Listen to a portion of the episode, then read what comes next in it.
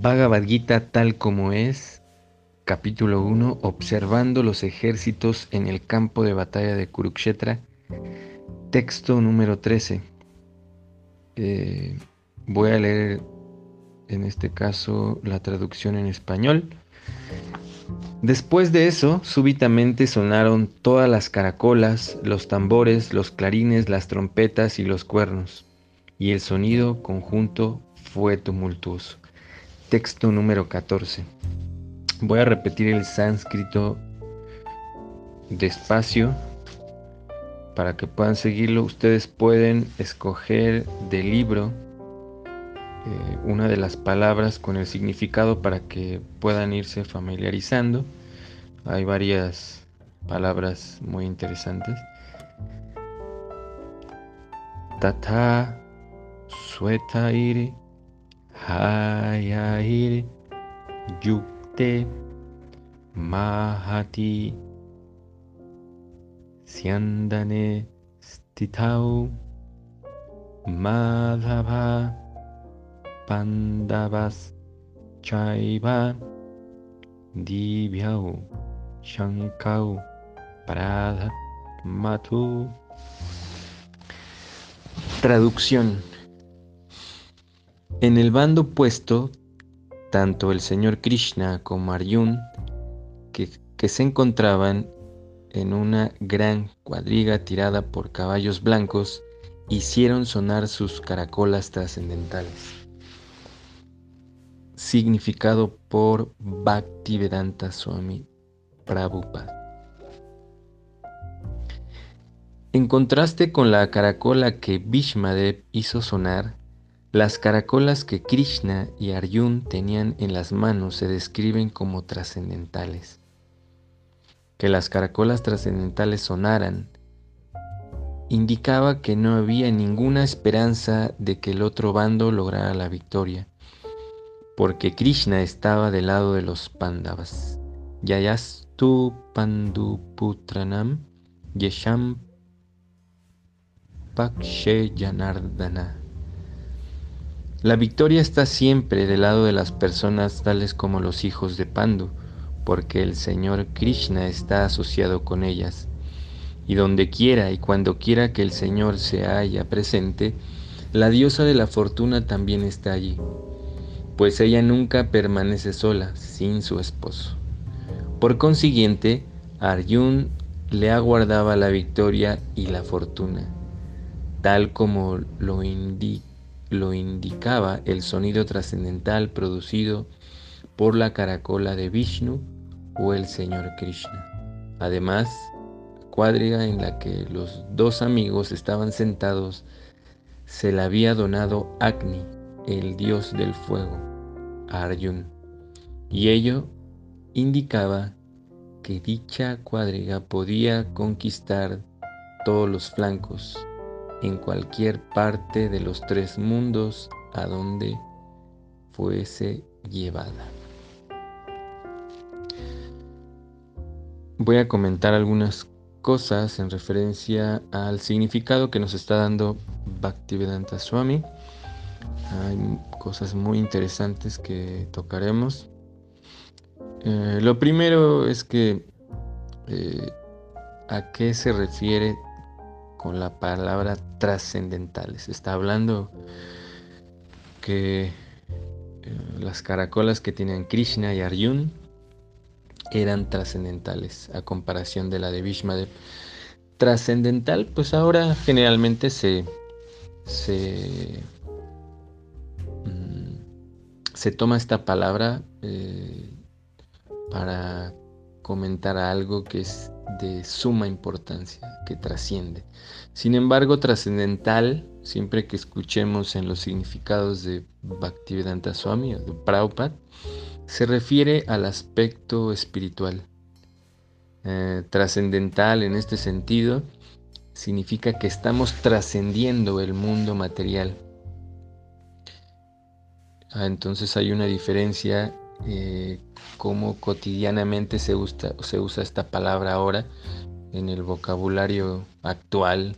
Esta palabra trascendente o trascendental se usa, como ya había mencionado, no en el mismo tono, en el mismo, con el mismo significado que Prabhupada le da, o que las escrituras védicas u otras escrituras espirituales hablan en el sentido de trascendencia. Trascendencia significa ir a otro, trasladarse a otro lado, eh, ir a otro lado en ese sentido es hacia lo espiritual.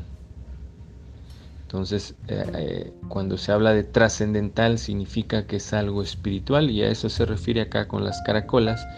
La de Bhishmadev pues era una caracola en un sentido material, que era como una caracola común y corriente, y las caracolas que tenían Arjun y Krishna eran eh, espirituales, es decir, trascendentales. ¿Y cuál es la diferencia entre un objeto material o espiritual? Simplemente es su uso. La mayoría de los ah, de las cosas que conocemos, pues, eh, en este mundo eh, material, son en ese sentido, son de alguna manera neutras. Nosotros, de acuerdo al uso que les demos, se convierten o materiales o espirituales. Ahora nosotros estamos usando este celular, estamos usando hojas de este libro, eh, estamos usando tal vez un micrófono, estamos usando ropa, todo eso, eh, pero con un beneficio en este caso el celular, el libro, eh, el mismo sonido que estamos usando ahora es trascendental, es espiritual, porque tiene un objetivo que es de, de esa naturaleza. Es decir, estamos hablando sobre aspectos espirituales. De esa manera se convierte en algo espiritual. Sin embargo, si el celular lo usáramos para comunicarnos con alguien más, hablando de cosas banales, como, como dicen, o cosas materiales, pues en eso se convertiría, eh, en, algo material, en algo que, que, tal vez no nos ayude a superarnos como individuos. Así es que eh, nosotros, en ese sentido, todas las cosas que están en este mundo, podemos usarlas en, en esos dos grados, ¿no? en el material y en el espiritual. Y también en ese sentido, pues aclarar un poco el hecho de que se piensa que una persona que es avanzada en, lo espiritual, pues tenemos esa imagen de una persona que es, que es renunciante, que, es pobre, que, que todo lo que tal vez ahora en la actualidad nos han puesto como una imagen de alguien que es trascendental, lo que es espiritual, ¿no? El, típico, la típica imagen de la persona con un turbante o una barba o vestida de blanco. Mm, en realidad, nosotros debemos de ser muy eh, analíticos en ese sentido. Prabhupada siempre fue muy enfático en estos aspectos porque no debemos confundir tal vez alguien que, que, ha abandonado todas las cosas o que eh, está en un estado de renuncia, sino cómo usa las cosas, para qué usa las cosas. Y ya hablamos sobre eso. Se pueden usar tanto materialmente como de una manera espiritual. Eh, y el Bhagavad Gita más adelante nos va a describir realmente cómo actúa una persona que está en el plano espiritual eh, y no, no, no, tiene que ver mucho con esa, esa imagen. Hay muchas personas avanzadas en lo espiritual sin eh, usar un hábito. Tampoco estoy desdeñando ni estoy diciendo que una persona que use hábitos o que tenga una una imagen como la que describimos no sea espiritual, pero se define basado en la forma de actuar, qué es lo que habla, qué ve, qué escucha, que come. Más adelante hablaremos más acerca de eso. Mm. Por otro lado, se está mencionando a un ser que le regaló este la cuadriga o el coche o la carroza donde estaban Krishna y Arjuna. Si ustedes tienen el Bhagavad Gita o buscan la imagen del Bhagavad Gita, es muy común encontrar esta imagen donde está Arjuna y Krishna en un carruaje. Eso es. Y se describe aquí que el dios del fuego o Agni se lo regaló. ya había mencionado esto, sin embargo lo voy a mencionar porque en la mañana hablábamos un poquito acerca de esto. Dentro de todas las culturas siempre vamos a encontrar que el ser humano antes tenía mucho contacto con los dioses en todas las, en todas las culturas antiguas.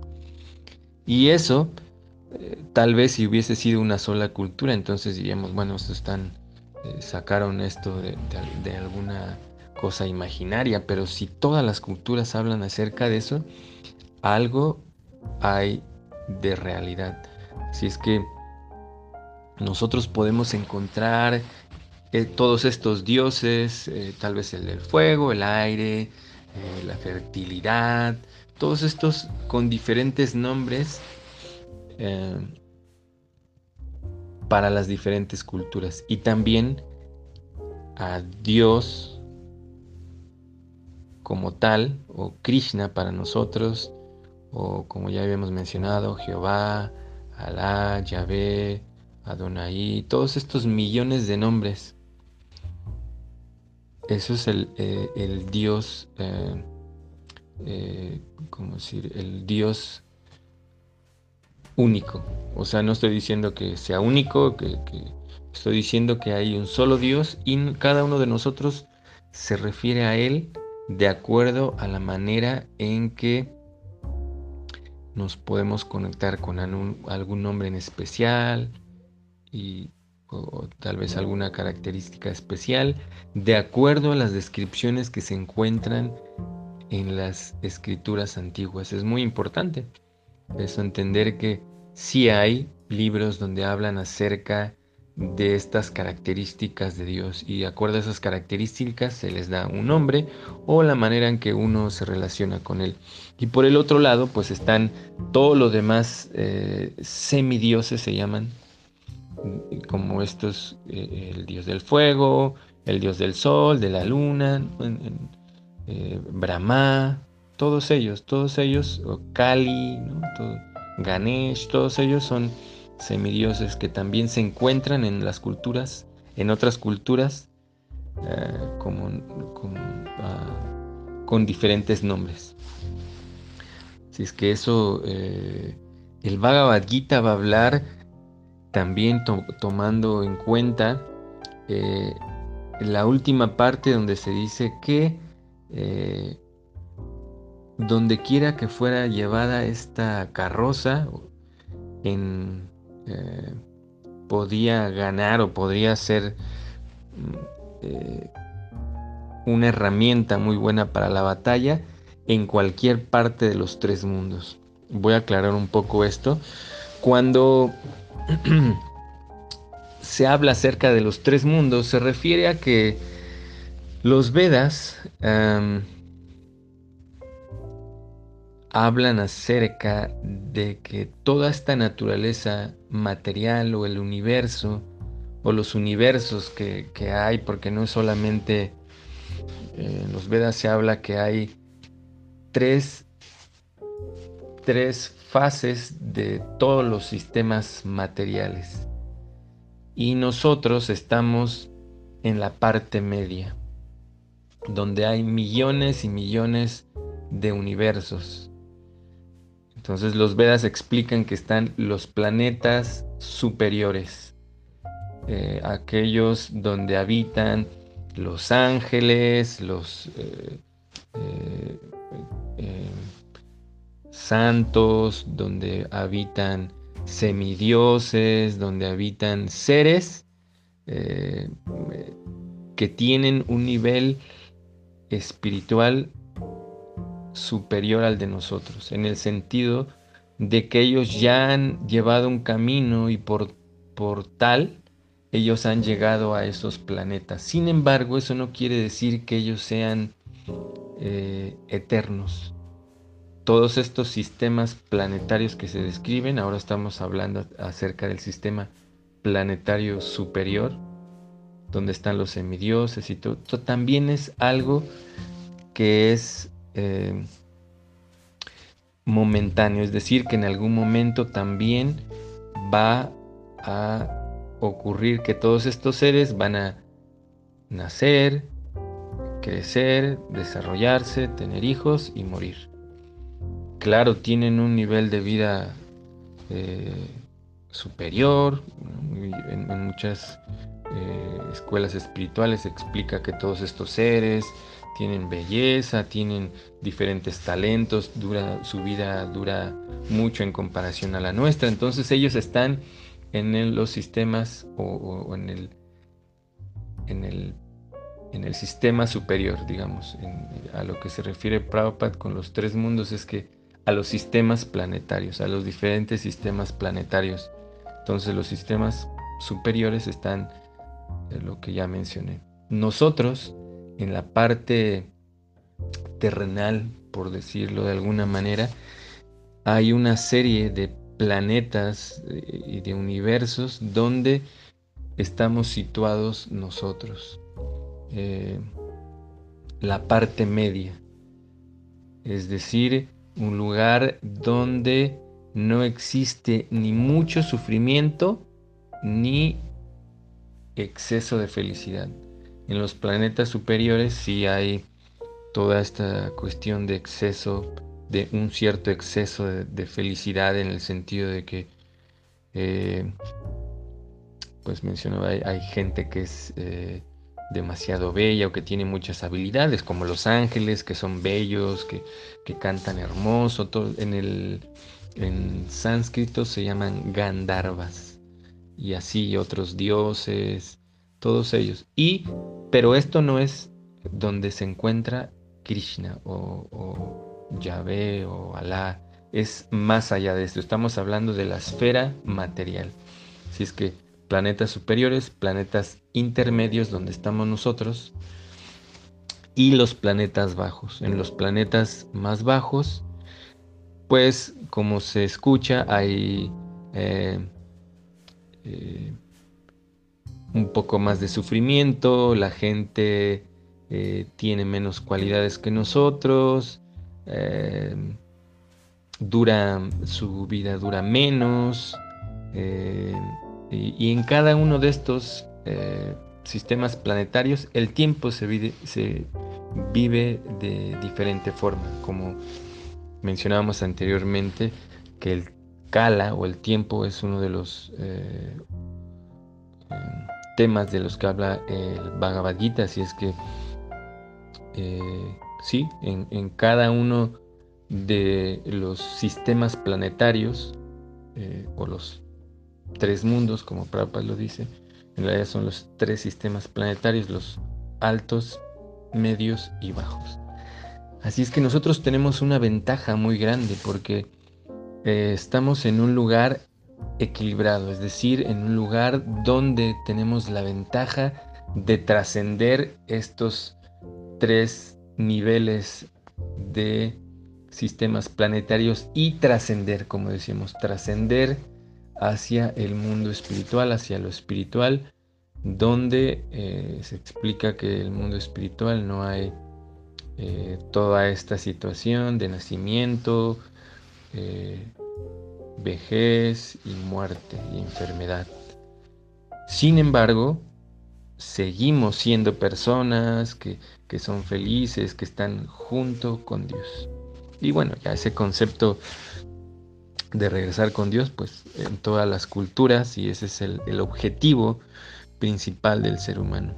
Y eh, también me gustaría hablar un poquito acerca de, el estudio que estamos haciendo Los Vedas explican y la mayoría de las corrientes espirituales se necesita desarrollar una inteligencia espiritual, como mencionamos anteriormente. Eh, todas las cosas en este mundo pueden ser materiales o espirituales, así es que nosotros tenemos que espiritualizar nuestra inteligencia, tenemos que hacer que nuestra inteligencia se vuelva espiritual, que trascienda. ¿Y cómo se hace eso? Pues, como ya mencionábamos antes, el estar en contacto con algo que tenga que ver con, Dios, con Krishna, eh, es lo que la va a espiritualizar. Es decir, pues ahora estamos estudiando estos libros, la están espiritualizando. Sin embargo, también debemos de tener algo más, es decir, eh, en todas las culturas existe eh, la teoría y la práctica. Así es que nosotros estamos eh, en un sentido, ahora leyendo todos estos libros, estamos teorizando, estamos adquiriendo conocimiento, pero lo más importante es la práctica. Y en la práctica, pues llevamos todo esto a nuestro, a nuestro día a día, pero también existe la otra parte que es meditar, orar, y eso nos va a ayudar mucho. Hay diferentes formas de orar, muchos ya saben, y eh, siempre es dirigido hacia eh, conectarse con la divinidad. Y nosotros usamos un mantra que se llama Maha Mantra. Les voy a dejar un link eh, en el grupo de cómo nosotros meditamos. Es una forma de meditación muy dinámica, muy activa, en la que podemos usarlo nuestro día a día, 5 eh, minutos, 10, 15, eh, y tal vez algunos lo hacen más. Eso nos va a ayudar a poder desarrollar esa inteligencia espiritual para que podamos entender cada día más todas estas escrituras. Bueno, les dejo un link que de un video. Muchas gracias. Buenas noches, Hare Krishna.